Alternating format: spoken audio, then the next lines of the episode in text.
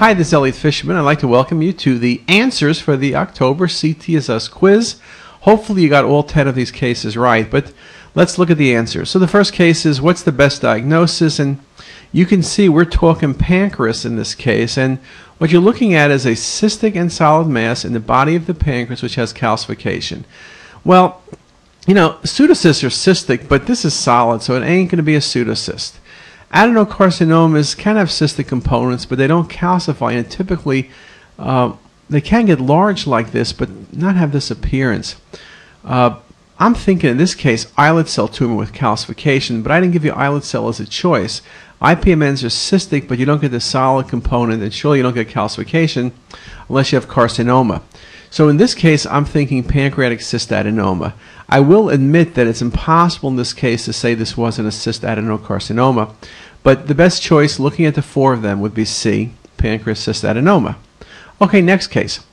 Patient has fever. What's the best diagnosis? Well, you think an abscess, and you look and you see a cystic lesion, high density, thick wall, septations, peripheral enhancement. This is an abscess. It's right lobe. Hydatid cysts can give you abscess, of course, that's what it is, but they typically have rim calcification.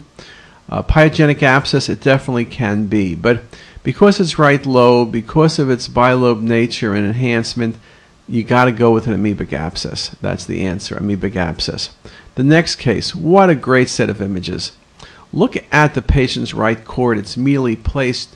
I guess I could think about a mass, but this patient was examined. This was a paralyzed vocal cord.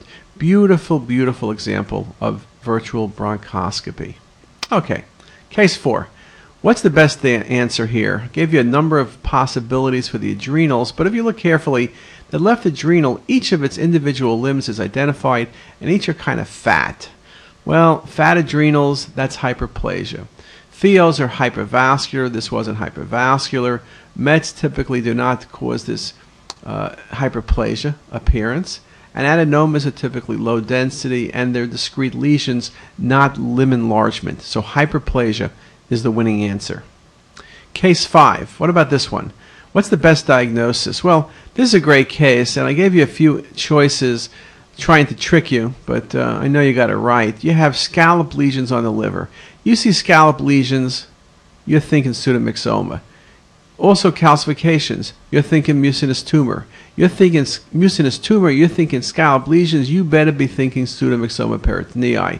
Gelatinous material, displacement of organs, involvement of organs, patients die from perforation, hard to resect, often from mucinous tumors of the colon, of the appendix, of the pancreas, you better answer pseudomyxoma peritonei. Number six. What's the best diagnosis here? I like to show this type of case to the residents at board review and they think about lymphoma and biopsy. This shows you a beautiful example of esophageal varices. No magic. It does make the point that in early phase imaging, varices may not enhance, and you can make a terrible error. Venous phase imaging, you got those varices, they're enhancing. Just a beautiful example. Okay, number seven, we're more than halfway there. What's the best answer in this case? Um, well, you're looking at this lesion, it's coming off the medial aspect of the stomach. I saw a case recently like that, but then it had an aneurysm in it. It was an aneurysm with thrombus. Could be lymphoma, but it's so eccentric.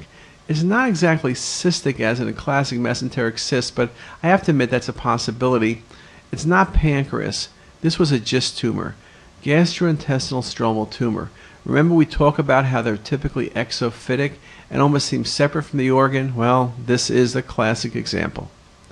Okay, number eight. Here I'm showing you a very, very nice example of a vascular lesion in the Uncinate process.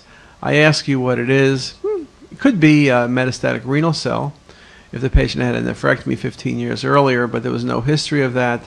Hypervascular lesion, islet cell tumor is the answer. Small ones, gotta think of insulinoma. You gotta answer B. Ain't no choice. Beautiful example. Beautiful role of arterial phase imaging looking for insulinoma. Next case, what's the best answer in this patient with abdominal pain? Well, look how the stomach, well, you don't see the stomach. Well, look at the duodenum. Look how the duodenum's dilated. There's a transition just by the SMA and SMV. And then you look at the sagittal view. Read that article by Chen, AJR, October 2007. Look at the sharp angle.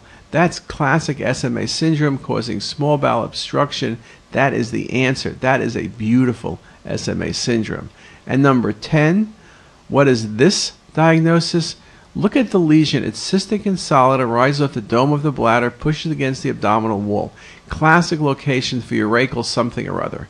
If I said urachal cyst rather than urachal carcinoma as a choice, that is indeed possible. Sometimes it's impossible to tell cyst from carcinoma. The bottom line is they have urachal remnants. You've got to take them out because they can develop carcinoma. They develop adenocarcinoma for that regard. Well, in this case, it's a urachal carcinoma. It was removed, and I'm sure you got that one right. And so now I say the end, and see you next month.